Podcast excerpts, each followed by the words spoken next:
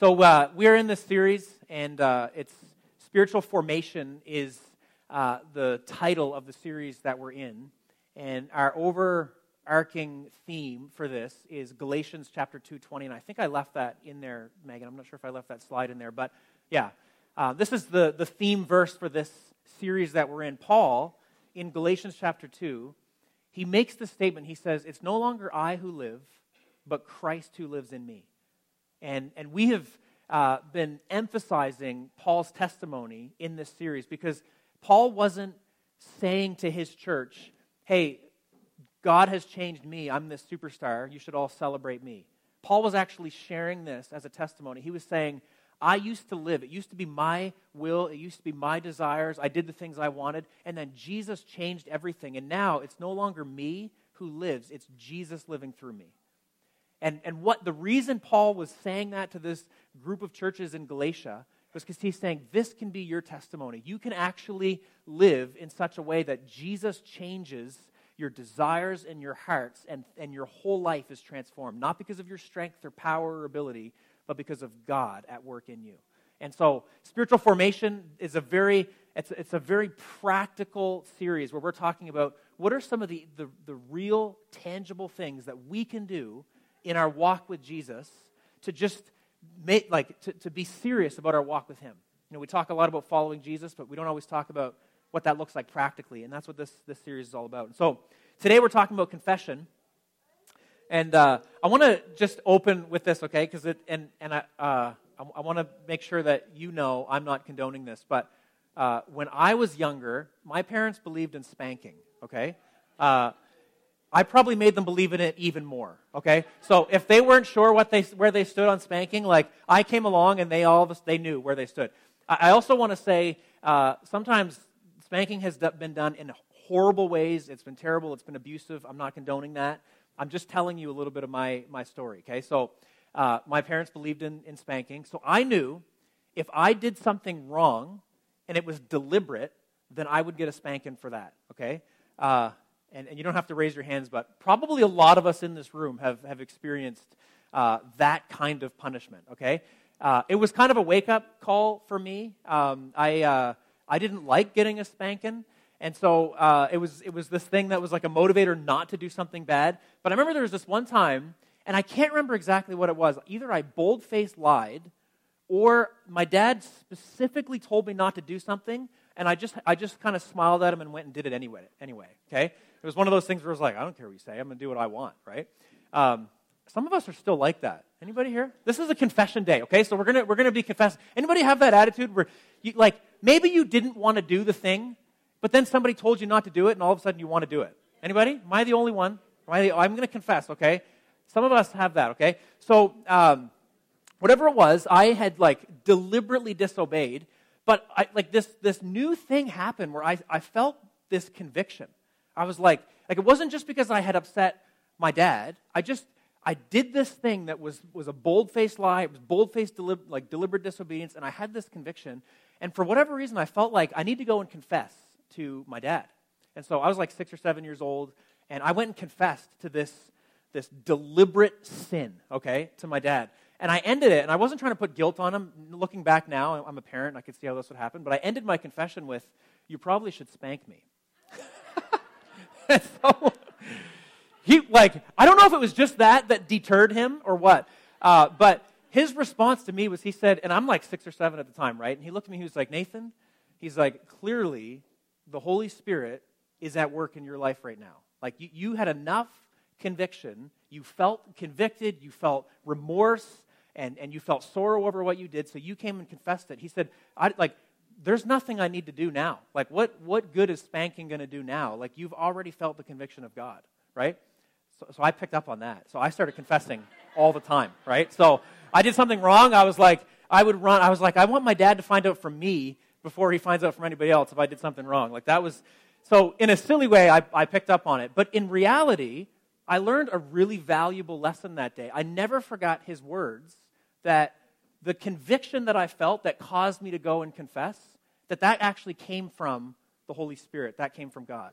And so what it did was it, it just gave me this desire where I was like, I want to do that, Lord. Like if you if you tell me something, if I've done something wrong or I've messed up, which I've done a lot, I want to I want to do right by it. I want to make things right, right? And so that's uh, that's confession. What we're talking about. There's a definition be up on the screen. Confession, just to give you an idea of what, where we're headed with this, is to willingly admit to a wrong that was done, to expose oneself to God and another person, and to ask for His, God's forgiveness. So I just want to make that really clear. So, so when we're talking about confession, there will be things that you've done that are wrong, that I've done that are wrong, against other people. And it is important to make things right between you and other people, but it's actually even more important to make things right with God. And we're going to refer to a story in Scripture where uh, it's actually it's really clear in Scripture that no matter what it is that we've done against other people, it's actually the sin that we've committed. It's it's against God even more than it is against the people that we've hurt. Remember Jesus' words, whatever you've done unto the very least of these, you've done unto me. So when we've been unkind towards somebody that we think very little of, God says, well, yeah, that was wrong to them, but you're actually doing a disservice to me. Isn't that a convicting thought? Right? So confession is making things right. So sometimes it is, it's horizontal, it's making things right with people, but it's always this recognition that God, I've actually grieved you because of how I treated my sister or my parent or my child or my coworker, right? It's, it's, a, it's, it's a confession that we need to make things right uh, with God. So we're going to read Psalm, Psalm chapter 139, and this is not the normal uh, scripture passage to go to when talking about confession, but you'll see why we're, we're going there today.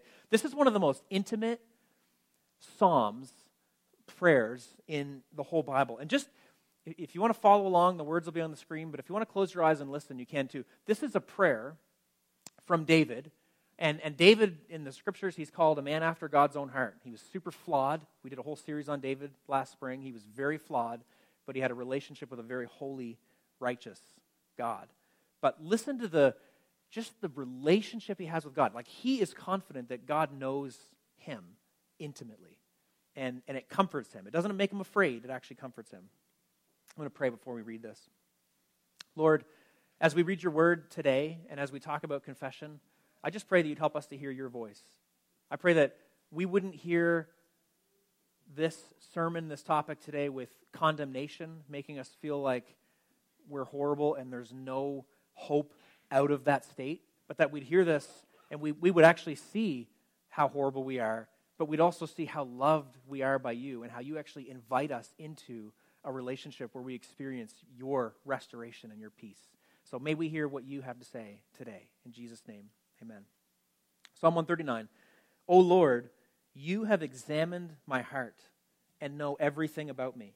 You know when I sit down or stand up.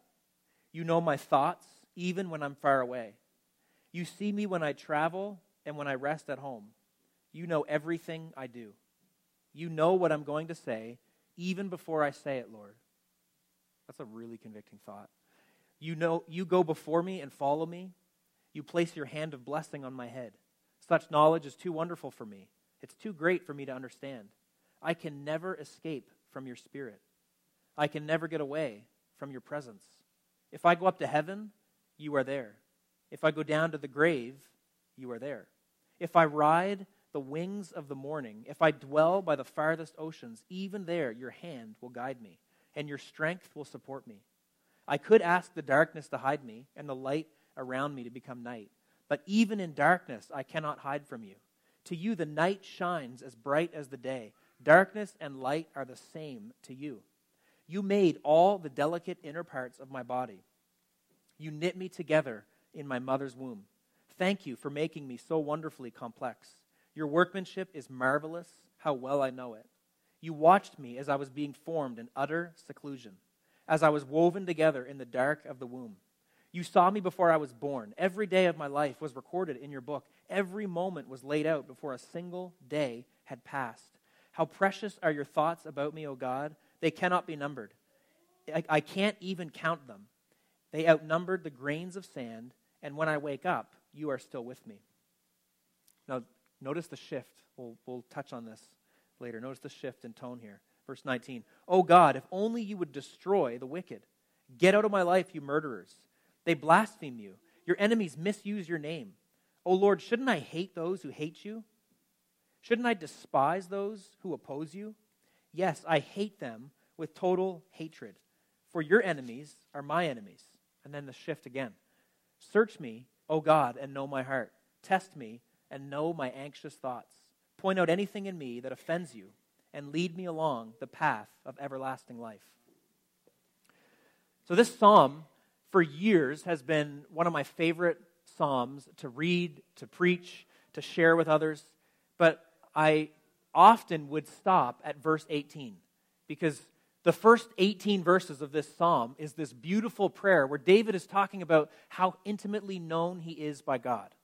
And you've got to know, he is a very flawed person. If you're the type of person that comes to church and you feel like, oh, I don't fit in because these people are all, they have these great lives and mine's falling apart, David should be an encouragement to all of us. He was an incredibly flawed human being who made tons of mistakes and errors. And you could even see it in his prayer. He's got this battle with hatred against his enemies. But then he's like, he's confident that he's known by God. It's this incredible psalm where he just like waxes eloquent about just being known by God. It's this incredibly peaceful reality to him. But then you get to, to verse 19, and David becomes angry. He's angry at the people that have mistreated him. He's angry at the people that he sees as hating God. And he just, he's honest with God about that anger.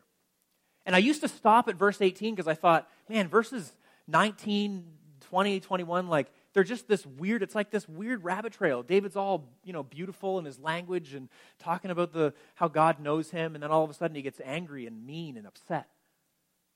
But I've actually come to appreciate it because, in the context of prayer, this is what a real prayer looks like when you talk to God.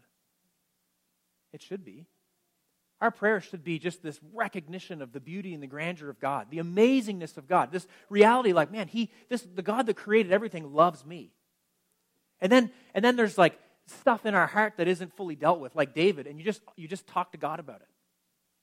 David's David's language in here isn't like the scriptures aren't saying, yes, David should hate people and want to kill them. But David's emotions are real, and those are that we should bring those to God. We, God is the safest place to be who you really are. So if you feel like you need to hide in any way, if you feel like there's things you need to keep secret and you don't want people to see, like don't do that with God. God is the safest place to be completely who you are without any hiddenness, without anything to hide. And so just, just know that today. If you don't hear anything else, hear that when you go to God, He sees it all anyway. David is so comforted by the fact he's like, God, before I even say a word, you know it. How many of you, when we read that, you thought about stupid words that you've said? Because for me, that's where my mind goes. I, I read that and I like David says, Lord, before a word is on my tongue, you know it completely. For me, I'm like, I think of some of the stupid things that I said, and I'm like, man, God even knows that. Well, that comforted David because he also knew that God loved him like fully, completely, totally. That that love was not going to change. And so David was able to be completely and totally and fully himself when he approached God.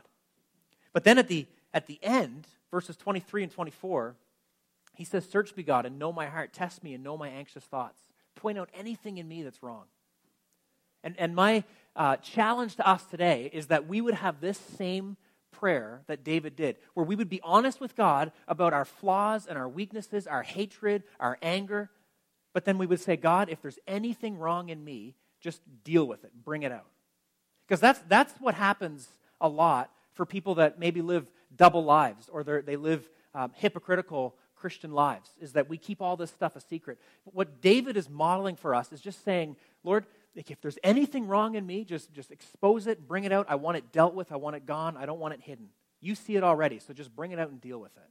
That's what confession looks like. Confession is to, is to take an honest look on the inside of our hearts and minds and say, God, if there's anything wrong, if there's anything wicked, if there's anything that grieves you, just expose it. Bring it into the open so that I can deal with it.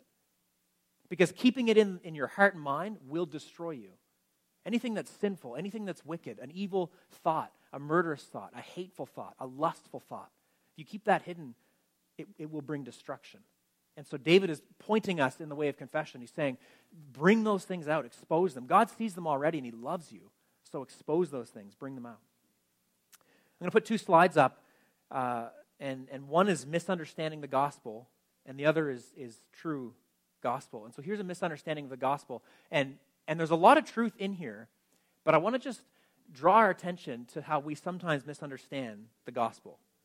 So here's a misunderstanding God created humans, humans rebelled against God. This created a separation. God was filled with anger. He sent his son to die on their behalf and satisfy his anger against them. All who trust Jesus are saved. There's a lot of truth in here, but a lot of us feel like at the core of who God is, he's angry at us. He's angry at sin. And, and don't mishear me. God hates sin. Sin does anger God. But at the very core of who God is, the reason Jesus Christ came to die on the cross, he wasn't motivated by anger at the core of who he is. He's motivated by love. The next slide, the true gospel. Let me just show you the little bit uh, different wording here and how much of a difference it makes. God created humans, humans rebelled against God. This created a separation. God was grieved. You could even say God hated sin, God was angry at sin. God loved them, humans. So he sent his son to die on their behalf. God's love was the motivation for his sacrifice. All who trust Jesus are saved. And so, again, I want to be clear. I'm not saying God isn't angry at sin, God hates sin. But the motivation, the reason Jesus came to die in our place was because of his great love for you and I. Greater love has no man than this, that he should lay down his life for his friends. Jesus wanted us to know that it was his love that was why he came. And so when we, when we get caught up in, in sin, sometimes it's sin done to us. We need to know God loves us and he sees us where we are and he made a way for us to experience peace and everlasting life and joy. When we, when we deliberately disobey God, when we reject him, when we do things that, that we know are wrong and we do it on purpose, yes, those things grieve God's heart. Those things make God angry. But it was his love that said, No, I'm going to come and give up my life for you. He was motivated by love. At the core of God's being, He is love. And His love for you and I is something we'll never fully comprehend, but it is something, you got to catch this. You'll never comprehend God's love, but you can experience it. You, when you read David's prayer in Psalm 139, that is an example of somebody who was experiencing the love of God. The way he talked about being intimately known by God, he had come into contact with this loving God, and he realized God loves me deeply. He knows every word before I even say it. He knit me together in my mother's womb. He's with me no matter where I go. If I travel to the farthest regions of the earth, he's there. He's with me. He knew he was loved by God. I would say David didn't fully understand it, but he experienced the incredible love of God. Richard Foster, the, the book that we're uh, reading along with this series, he says, Without the cross, the discipline of confession would be only psychologically therapeutic. But it is so much more. It involves an objective change in our relationship with God and a subjective change in us. It is a means of healing and transforming the inner spirit. So I want to look at just three things today. First is that confession is public, and then the three necessities of confession, and then who am I supposed to confess to? So, confession is public, and we experienced this today. So, that confession prayer that Randy led us in was beautiful. And I don't know if that was a new experience for you, but we, we publicly confessed to God our sin and our waywardness. Maybe, maybe some of you reading that were uncomfortable with some of the things that you were confessing. Maybe some of you reading that were thinking, I've done so much worse. There was more coming to your mind or heart. But this, this public confession is so important. And if you go into the Old Testament, uh, confession was public. In, in the Old Testament, before Jesus came and revealed to us that he was God's perfect sacrifice, the Israelites, every year, they would observe what was called the Day of Atonement, or Yom Kippur. Okay? This was a, an annual uh, sacrifice where the priest, and you can read about it in, in the book of Leviticus, but the priest would perform elaborate rituals to atone for the sins of the people. And all of Israel was present. So at Yom Kippur, every year, all of Israel, the whole congregation that had, had experienced the, the words of God and they knew they were the people of God, they would get together and the priest would go through this elaborate sacrifice with all kinds of bulls and sheep and goats and it was to atone for the sins of the people. And the congregation, the reason that they would do this together is because everybody was aware of their sin, but it was a needed uh, ritual because we all were, were the same, whether you look at people from 3,000 years ago or today. We need to be corporately reminded of our sin and our waywardness from God. And so this confession was, was public. And then in the New Testament, Jesus comes, he reveals, he says, I'm the sacrifice. Yom Kippur, we don't need to, to do that anymore because I am the perfect sacrifice. Jesus came, he died on the cross for our sins. He, he died on our behalf to give us freedom and, and to give us a way to have a relationship with God. Sin separates us from God. Jesus' sacrifice gives us a way to him. But I want to I want to say this this prayer. So you all remember the Lord's prayer, right? I'm not going to put it on the screen. I just want to say this together, and then I want to highlight a couple things that are in here. And so we're going to say the the King James version of the Lord's prayer. So we'll say trespass is not sins. Okay. It's always confusing when you do this out loud because we uh, we all like say the prayer in different versions, translations. So um, let's say the Lord's prayer together, and then I want to highlight uh, a couple things. And so we'll just do it from, from memory. And if you don't know it, you can kind of, just say watermelon like this. Okay, it'll look like you're saying it, okay? But for those of you who know it, we'll, uh, we'll say it out loud, okay? Let's say this together. Our Father, who art in heaven, hallowed be thy name. Thy kingdom come, thy will be done, on earth as it is in heaven. Give us this day our daily bread, and forgive us our trespasses as we forgive those who've trespassed against us. And lead us not into temptation, but deliver us from evil. Thine is the kingdom, the power, and the glory, forever and ever. Amen. You catch something here? Jesus instructed his followers to pray this prayer on a daily basis. And what's, what, what a lot of people don't notice about this prayer is it's not a prayer Jesus said, go pray this one in your prayer closet. I do that often. I often use this prayer when it's just me and Jesus. But it was actually designed to be a corporate prayer. Notice how he starts off Our Father. And then when it gets to the part where it talks about sins, it says, Forgive us our sins. Confession was actually meant to be public because there is nobody alive on planet Earth that is exempt from being a sinner that is exempt from having done things that grieve God's heart. All of us have done that. And so, Jesus, when he was teaching this prayer, he was saying, Pray this together. When you gather together, acknowledge God is your Father, acknowledge that he's with you, but daily confess your sins.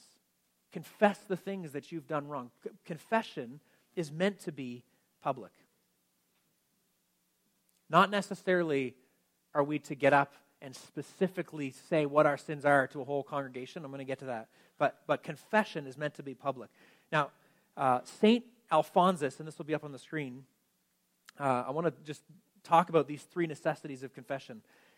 He said, For a good confession, three things are necessary an examination of conscience, sorrow, and a determination to avoid sin. So, if, if you're thinking about confession, okay, and I want you to just think about your own life and be real for a minute here. What are some things that come to mind when you think of confession? What are some things that maybe you've never confessed? So, corporately, we're, we're saying together, as a group of people, we're saying, We have sinned. God, would you forgive us? But then each of us, we've sinned in ways that are unique to us. Every single person in this room, we've all sin. We've all done things that deserve this separation from God, right? All of us. Okay? And, and I want you just to have some of those things in mind. And so, uh, for a necessity of confession, an, an examination of conscience is absolutely important. And, and here's what I want to encourage you to do examine your conscience by using God's word. I sat with a young guy a few years ago who had a major struggle with pornography. And, and it was, uh, he came to me because he, was, he couldn't get away from watching pornography on a regular basis, just all the time. And, and the reason he came, it was kind of a confession. It was, it was an interesting couple conversations that we had about it because he, he, he knew that Christian teaching said it was wrong, but I remember sitting with him and he said, I have zero conviction about this. I don't feel bad about it at all. And so I was sitting and talking with him, and I was thinking, why are we having this conversation? right? Like, because like the longer we talked, the more he was kind of solidifying this conviction that he's like, I don't think this is wrong at all. I don't think there's anything wrong with it. And and I'm like, well, there is, right? And we were having this conversation, And, and I'm thinking, like, well, why did you tell me? Right? Like, what, what's, what motivated this? But he, what he was wrestling through was like, he, he knows people say it's wrong, but he couldn't get to the point where he actually sensed the conviction for it. And my challenge to this young man was to actually don't, don't wait for yourself to feel bad. Like, like the, the, one of the necessities of confession is this examination of conscience. Examine your conscience in light of what the scriptures teach. Jesus addressed this on the Sermon on the Mount. He says to this crowd of people, this whole group of people, he says, You know, you all agree that adultery is wrong. So if you're married and you go and you, you sleep around your spouse, you know, you all agree that that's wrong. He said, But, but I want to take it a step further. He said, If you look at a woman, or if you're a woman and you look at a man with lust in your mind and heart, he said, to, between you and God, that's the same as adultery. Which is an incredibly convicting thought because Jesus, what he was doing was he was making the, the playing field level. Because the crowd that Jesus was talking to had all these religious elites, these people that wore robes and they were really smart and they knew the Bible well and they, and they paraded their righteousness in front of everybody and, and, and they, you know, they, they lived according to the law and they would point to people that had adultery, uh, adulterous relationships and say, oh, you've, you've like messed up. And Jesus looked at the religious people. He said, you know, for those of you that are religious and you claim to know the Bible, even thinking lustfully about somebody who's not your spouse, that's the same to God as adultery. You know, there's nobody in that crowd that day that walked away feeling like really great about themselves. That often happened when Jesus t- taught, by the way. Like, when Jesus would teach, you didn't get some people that were like, oh, I'm doing so good. Everybody walked away going, I desperately need God because I'm a sinner and I'm flawed and I've messed up. So Jesus leveled the playing field. And so, so as you examine conscience, maybe, maybe you're here today and you're listening to this and you're, you're thinking of some things that you're like, well, I know that some people say this is wrong or the Bible says it's wrong, but I don't feel it. Don't trust your feelings. Trust what God says in His Word. If you go trusting your feelings, you will be led astray, I guarantee. You'll be led off into all kinds of things that are just absolutely will mess up your life, your mind, your thinking, and your relationship with God. So as you examine your conscience, make sure you do that in light of uh, God's word. Second uh, necessity of confession is sorrow. There's a quote up here, Megan, by, by Foster. He says, Sorrow, as it relates to confession, is not primarily an emotion. Though emotion may be involved, it is an abhorrence at having committed the sin, a deep regret at having offended the heart of the Father. I would encourage you to pray for that godly sorrow. There's been times in my life where I, I'm just aware where I'm like, God, I don't think I feel sorrow over the things I should feel sorrow for. You know, there's a prayer I often pray for myself and for others when I'm praying for them. And it goes like this I go, God, I want to hate the things you hate, and I want to love the things you love. Sometimes people come and they'll, they'll confess to me a lack of sorrow for the things that they're doing that they know are wrong. My prayer for them is God, help them to hate it the way you hate it. You're talking about pornography. When I've, I've mentored young men for years, and, and when, when I'm in those conversations where someone's confessing to me a lack of sorrow over that sin, my prayer is God, help them to hate it the way you hate it. Help them to see it from your perspective. And a sorrow is something sometimes we have to pray for. God, I want to I want to hate the things you hate. I want to I want to be grieved over the things that grieve you. You know, when you, when you start to realize what Christ has done for you, his sacrifice on the cross, when, when, you, when you realize like Jesus actually allowed himself to be beaten to a pulp and nailed to the cross on our behalf because of our sin, it actually changes our perspective of sin. You, you start to, when, the more you realize that, the more you go, God, like if, if that's what you went to the cross for, I don't want any part of it. If my sin and the things that I'm doing that are wrong are what sent you to the cross, I want nothing to do with it. That's a godly sorrow. You know, when we realize what the things that we are, are doing, ha, what, what they've done to the one that loves us more than anybody could ever love us, it'll give us this sorrow. And then, third, a determination to avoid sin. And, and so that's another necessity of, of, of uh, confession is this determination to avoid sin. In Genesis 39, verse 9, this will be on the screen, Joseph is talking to uh, Potiphar's wife, and he says, How could I do such a wicked thing? It would be a great sin against God. It's the last line.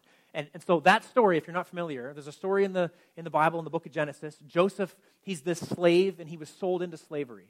And, and he works in the house of this high government official. His name is Potiphar. And Potiphar has this really good looking wife that was super flirty, okay? And Potiphar was out of town and, and she started flirting with Joseph. And he, you got to realize, like, Joseph is like the lead slave. He's become kind of the manager of the house. He's risen to this like high position. And, and Potiphar's wife is flirting with him. And Potiphar's out of town and she's like, hey, Joseph, like, we could just sleep together. Nobody would know, right? And so you've got to imagine, like, Joseph was facing temptation. But I've always been struck by Joseph's response because he doesn't say, How could I do this thing against Potiphar? He says, How could I do this against God? God is the one that blessed me, God is the one that's given me favor. How could I sin against God Almighty? And, and that determination that I'm talking about to not sin, it, it's this realization that our sin is actually first and foremost against God. I love Joseph's response in, in, Genesis. And that's been my prayer. I'm like, Lord, I, I want to see that my sin is actually something I commit against you, not just the people here on earth that I potentially could hurt or cause damage to. And that realization will drive you to your knees where you're like, God, give me this desire to do the things you desire. In, uh, and I would encourage you, again, I want to reemphasize this don't hide anything. In Psalm 139, verses 1 to 4, To reread this, what we read earlier. O Lord, you have examined my heart and you know everything about me. You know when I sit down or stand up. You know my thoughts, even when I'm far away. You see me when I travel and when I rest at home. You know everything I do. You know what I'm going to say before I say it, Lord. And then verses 23 and 24 at the end of the psalm, he ends this way Search me, O God, and know my heart. Test me and know my anxious thoughts. Point out anything in me that offends you and lead me along the path of everlasting life. Maybe for you this is new and you don't know how to pray a prayer of confession. Take Psalm 139 and just pray that for three weeks. That, that prayer. Start, start your day. Maybe, maybe today you're still, there's, you'll walk out of here and you still feel like you're battling sin. Pray, pray this prayer when you're alone with God. Lord, search me and know my heart. Test me and know my anxious thoughts. Point out anything in me that offends you. I, you know, one of the things I, I, I don't want to see people do is to walk away from a, a church service where you hear a sermon and you're like, well, I'm going to do this because the preacher said so. Our desire, one of the things, you see us every Sunday, we always gather around in a circle before we start and we pray. Like we always begin our services that way. You know what we're asking God to do? We're just asking God, Lord, you reveal yourself. Like, reveal yourself to the people that are here. Reveal yourself to us. Like, this, this has to be between us and this almighty, powerful God. It's, you know, it's not about human pressure and you doing the things that you think you're supposed to do to look good. It, it, it has to do with you and God. So, lastly, whom, to whom do I confess? And, and here's, here's just a really simple, if you don't hear the rest of this, hear this. If you're asking the question, who do I confess to? To God and someone with skin. Okay? To God and somebody with skin on. Okay? And let me just unpack that as we as we close, okay? In 1 Timothy chapter 2, it says, "For there is one God and one mediator who can reconcile God and humanity, the man Christ Jesus. He gave his life to purchase freedom for everyone." Your forgiveness, my forgiveness happens because we've gone to God because of what Christ has done for us on the cross. So we confess to God the things that we've done. Now listen to James chapter 5 verse 16. It says, "Confess your sins to each other and pray for each other so that you might be healed." It is important, and here's here's how I want to challenge us as we we close this this topic of confession is is the Lord bringing something up in your heart that you've not confessed. Start by today we're going we're going to have an opportunity to confess again but confess to somebody that you know loves Jesus. Not somebody that's going to be a gossip, okay? Be careful with that. Don't confess to anybody that likes to talk on Facebook about whatever, right? Find somebody that you know loves Jesus that will pray with you and confess. You know, in uh, AA, so Caleb, Caleb and I do a 12 step recovery program here on Tuesday nights. There's a lot of people that are here that come to that. And uh, right now, we're working through steps eight and nine. And so uh, the, the steps that we're doing are based on the AA 12 steps. Uh, the, the, program we're using is a different one. It's similar to Celebrate Recovery. It's called Overcomers. Uh, but steps 8 and 9, I just want to read those two to you. the, the guys that made AA, they were like, okay, the, the problems that people have with addiction are so much deeper than just drugs and alcohol. It's this stuff in our hearts and our minds that we don't work out. And so in step eight and nine, I'm going to read them to you. These are what you have to do. I, you make a list of all the people you've harmed, and you become willing to make amends. That's step eight. Step nine, I make sincere amends to the people I've harmed, and I forgive those who have harmed me. If, if, if you're going to walk in freedom, even according to AA, there's this, there's this time that comes in your life where confession is a big part of it. We should not be carrying secrets with us to the grave. It's a terrifying thing, it's a scary thing sometimes, but the scriptures are so clear. Like, yes, confess to God and, and, and ask Him for His forgiveness, but also confess to somebody with skin on, someone that loves Jesus, that you can, you can empty the things that are in your heart and you can hear that person say, You're a new creation in Christ. You've all heard me tell stories about my, my family. Uh, but it's, this, it's worth repeating this. My dad, when he was still in prison, he met my mom, who famously they married on the day of his release. And uh, it was, you know, probably not the best advice to give, marry, marrying somebody on the day of their release from prison. But before he got out of prison and before he was going to marry my mom, he, he knew he had to confess some things. And, and the way that he describes it, and I've heard him tell this story so many times, he said when he first started to confess, he confessed the things that were done to him. He'd been sexually abused. He'd had horrible things done to him that led to why he ended up doing some of the things that he did. He confessed that stuff. And then, and then there was the second phase of his confession where he confessed some things that he participated in, stuff that his friends were doing that he knew he shouldn't, and he got involved, and he started confessing those things. But there was this third level of confession, and he's, he shared this so many times about how like this was the hardest part for him to confess. He had to confess the things that he had initiated things that he had done on his own that he knew were wrong, evil, and wicked. And it was a risk because he was, his thought was, she's going to walk away and think he's, you know, I'm some monster. But he, but he just did it in obedience to what the scriptures teach and the freedom that he walked in after that. He still talks about it to this day. Like something changed on the inside of his heart because, because he confessed those things, and the response he got back was, You're a new creation in Jesus. So, so maybe for you, that's a, going to see a counselor or a therapist or, or somebody who, who you know loves Jesus, who has spiritual maturity. But it is important to take that step. And so uh, our practices, I'm going to read these and then I'm going to invite the band up and we're, going to, we're actually going to do uh, a practice of confession today with, with communion. But here's the practices up on the screen. And, and, and I just want to encourage you, each week I'm encouraging us to take one or two of these and just do them.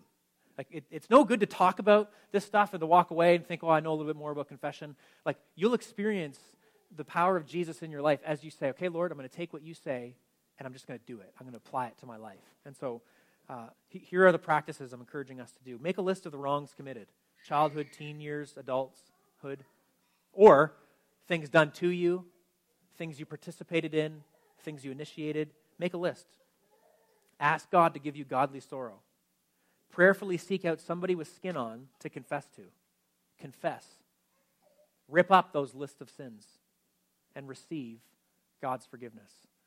And that's my uh, challenge to us this week. If God is speaking to you regarding this issue, uh, to take action with it. I'm going to invite the, the team to come up. We're going to celebrate communion together. I. Uh, every time we do communion, I always feel like it's really fitting. Uh, today, even more so, because communion is actually all about confession. When we, when we take communion, for those of you who are not used to taking communion, communion is a public act of confession and repentance and receiving the forgiveness and grace of God. That's what it is. The, the, the bread, the, the uh, and the, the juice, they represent God's, Jesus' broken body and his shed blood. And it's this reminder that we do together of saying, Jesus, I receive what you've done. Your body was broken for me, your blood was shed to make it so that I'm right with God, and I receive it.